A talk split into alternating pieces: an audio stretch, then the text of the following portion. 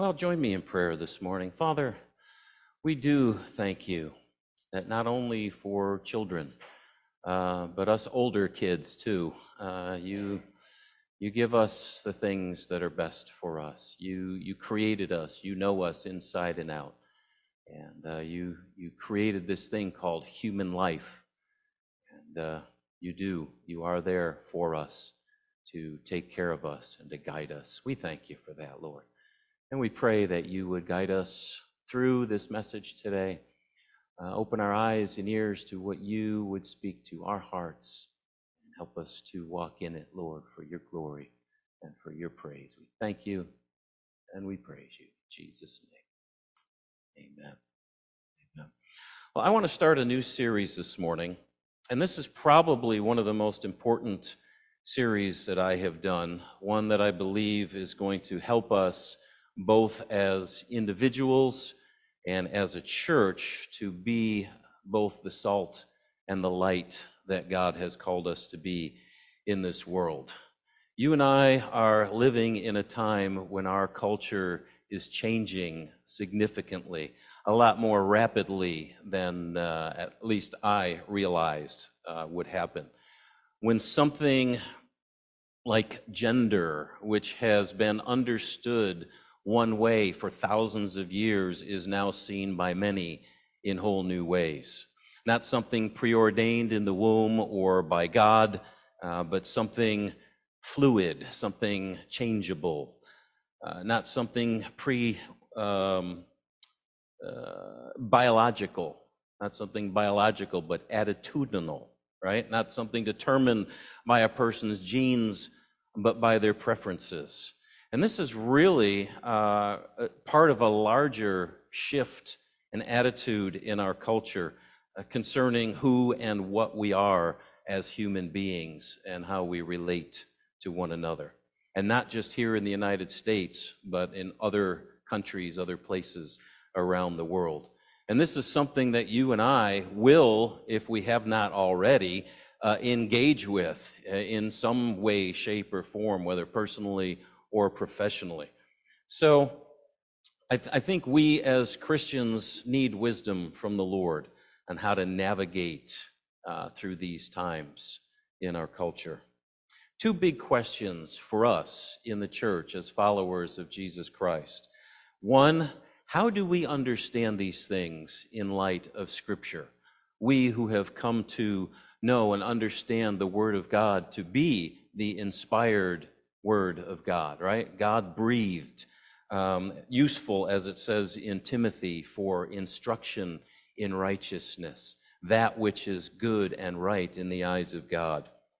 So, how do we see things as Jesus sees them? And number two, how do we interact then with our culture as Jesus would have us to do? Let me simplify that for you. How do we think like Jesus, and how do we act like Jesus? We're his follow. He's called us to follow him, right? So, how do we do that? The answer is we need to look at Jesus, right? We need to see things as we look at him uh, as he came and walked among us.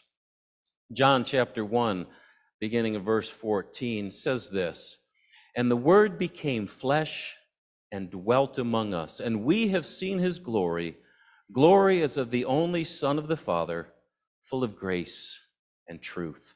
I want to entitle this series of messages Grace and Truth.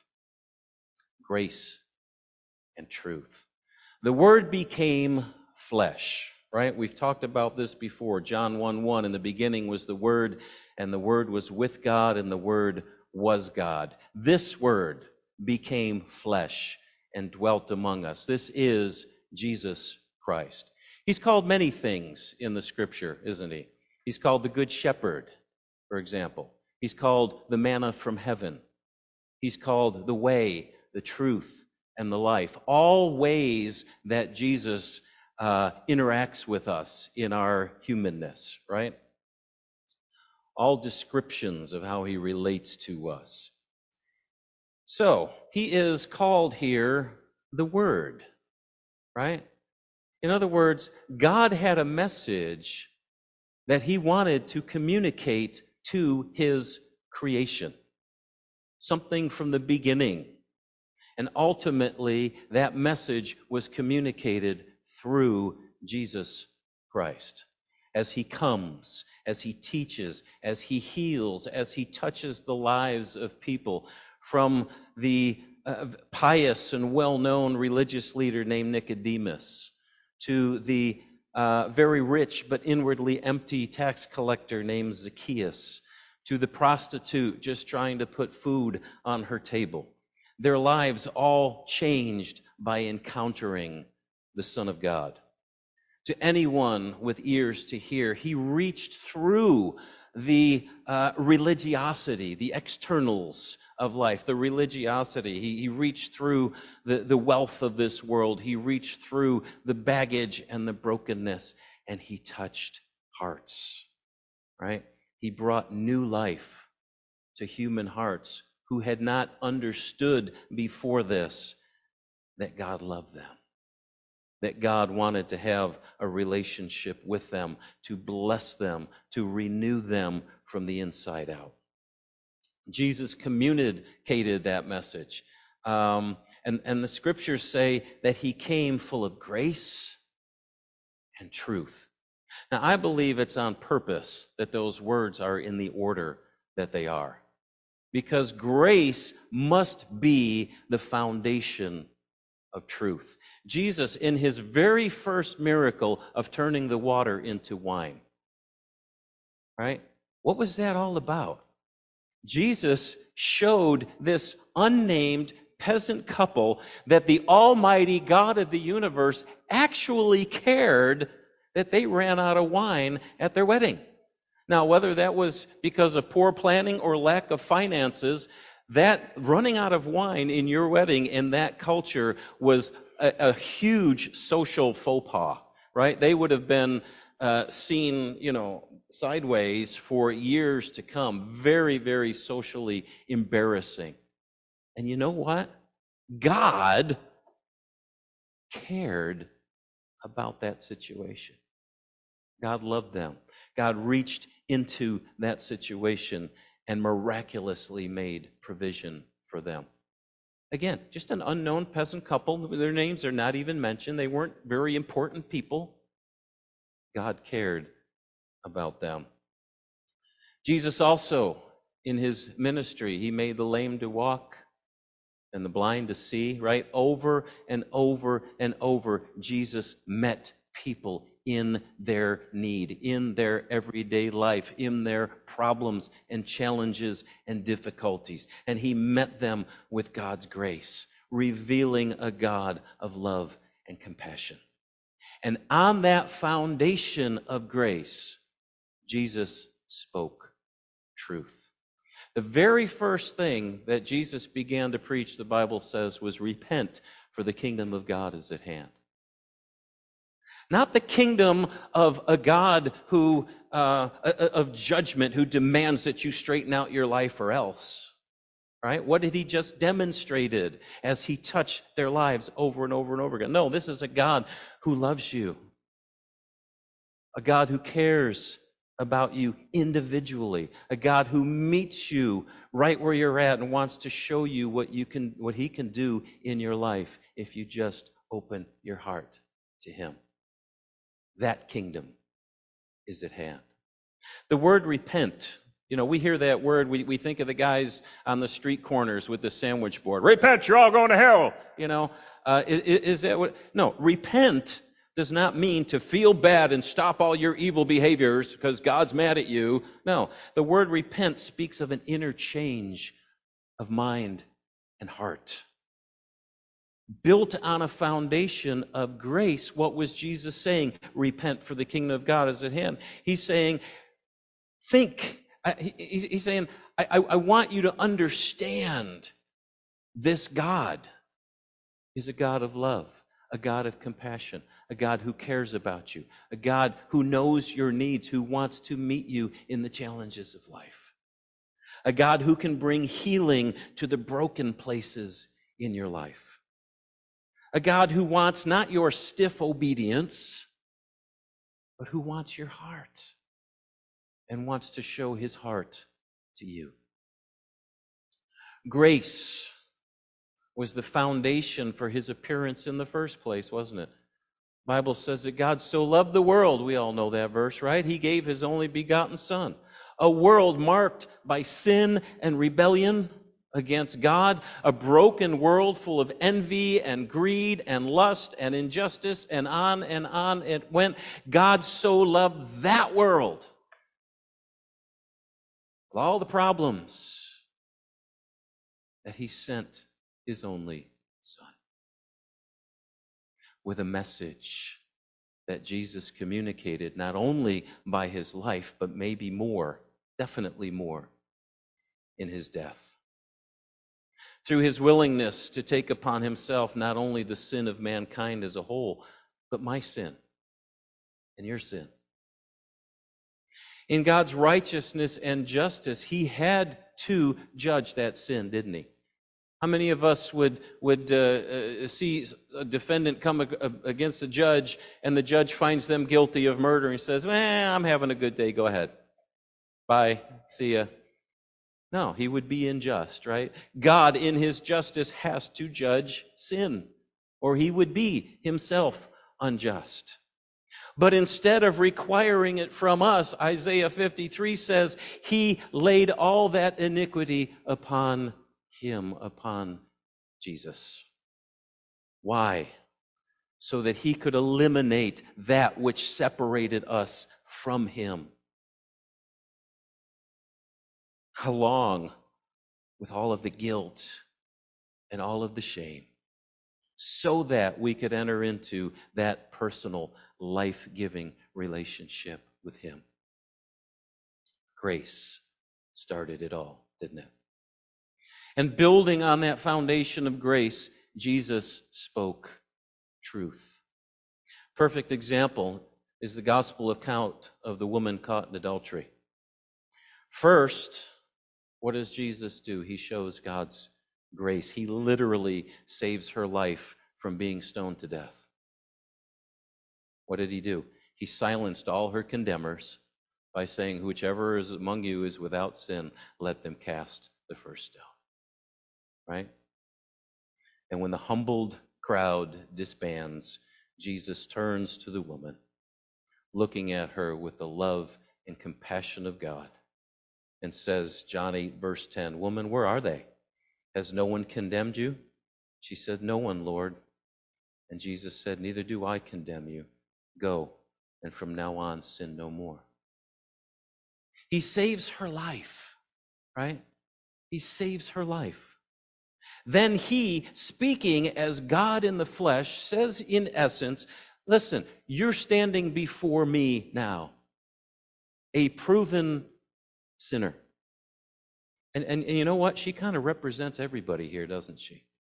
Standing before God, convicted as a sinner. And what does he say? I'm not condemning you. I'm showing you mercy and grace. Notice here something I only just I only just recently saw. She calls him Lord. You see that? She calls him Lord. More than likely, she had heard about Jesus, heard about his miracles, maybe heard about some of his teachings, maybe was even part of the crowd at some point. But now she has a personal encounter with Jesus Christ, God in the flesh and she understands. And she acknowledges him, calling him Lord. This God of grace and mercy. And yet, with grace also comes truth. He doesn't excuse or approve what she did, but clearly identifies it as sin and calls her to forsake it. Go and sin no more. And what is sin, after all? What is sin, right? You and I, we teach our children see that pretty red glowing thing on top of the stove there? Don't touch it. Don't touch it. Why? Because we love them. We care about them, right? We want them not to be hurt, but to thrive in life. And because our wisdom and our knowledge is greater than theirs, we give them rules and we give them boundaries to help them in life, don't we? And likewise, God in His love and in His wisdom that is as high above ours as, as the heavens are above the earth, right? He gives us guidelines and boundaries in life, identifying certain behaviors as sin in order to help us. Think about the Ten Commandments for a minute. Just, you know, the original ten, right? What are the results of lies, stealing, adultery, murder? Are the results of all that, right? Pain, heartache, loss, grief, death. Right? Yeah. God, our perfect Father, the one, again, who created this whole thing we call humanity, He knows what is best for us. To this woman, Jesus first demonstrates the love and care of God, and he reveals the mercy and grace of God. And from this personal encounter now, this woman comes to repentance. She comes to that change of mind and heart. I see him for who he is, not this, but his love, his grace, his mercy, his compassion. And she says, You are my Lord. Right? She has that inner change in her heart.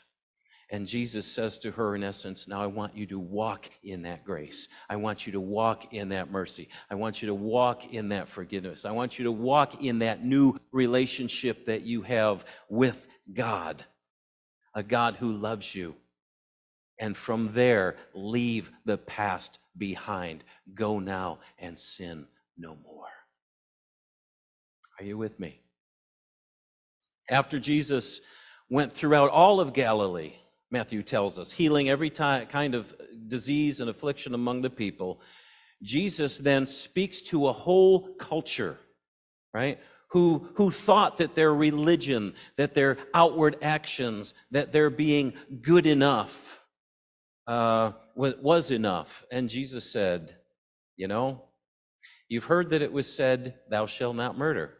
But I tell you, anyone who hates another is guilty of murder in their hearts. He says, You've heard that it was said, Thou shalt not commit adultery, but I tell you, whoever looks at a woman with lust has already committed adultery in his heart. What was he saying?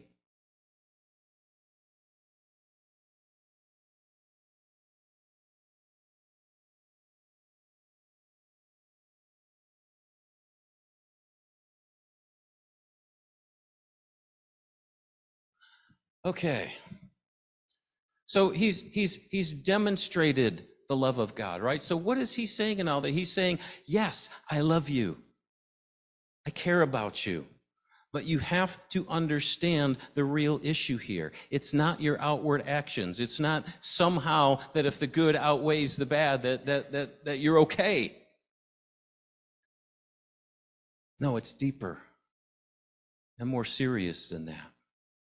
The truth that Jesus was trying to get them and us to understand is that it's a heart issue. The real issue is in here. And if we will look deep enough and serious enough, we'll see that there is a restlessness, that there is an emptiness inside, an emptiness that we as human beings try to fill any way, satisfy any way that we can with money, with power, with fame, with adrenaline, with sex, with non traditional marriage, with changing our gender, with religion and self righteousness, with body image, with self help, with self medication, and on and on and on the list goes. We are just trying to fill that emptiness. We're trying to satisfy that restlessness. And Jesus knows what we really need is Him. What we really need is Him, that which was lost in the Garden of Eden. needs to come back into play. We need to reestablish that relationship with God that we were created for in the very beginning. John chapter 3, verse 17 says, For God did not send his Son into the world to condemn the world. Right? Justly condemned? Yeah. For, for, for, for sin and everything? Yeah. Yeah, we all deserved it. But Jesus did not come to condemn us, but in order that the world might be saved through him. Yes, the world was and is full of sin, injustice, brokenness, all kinds of evil. But Jesus did not come with condemnation, He came with solution, grace, and truth.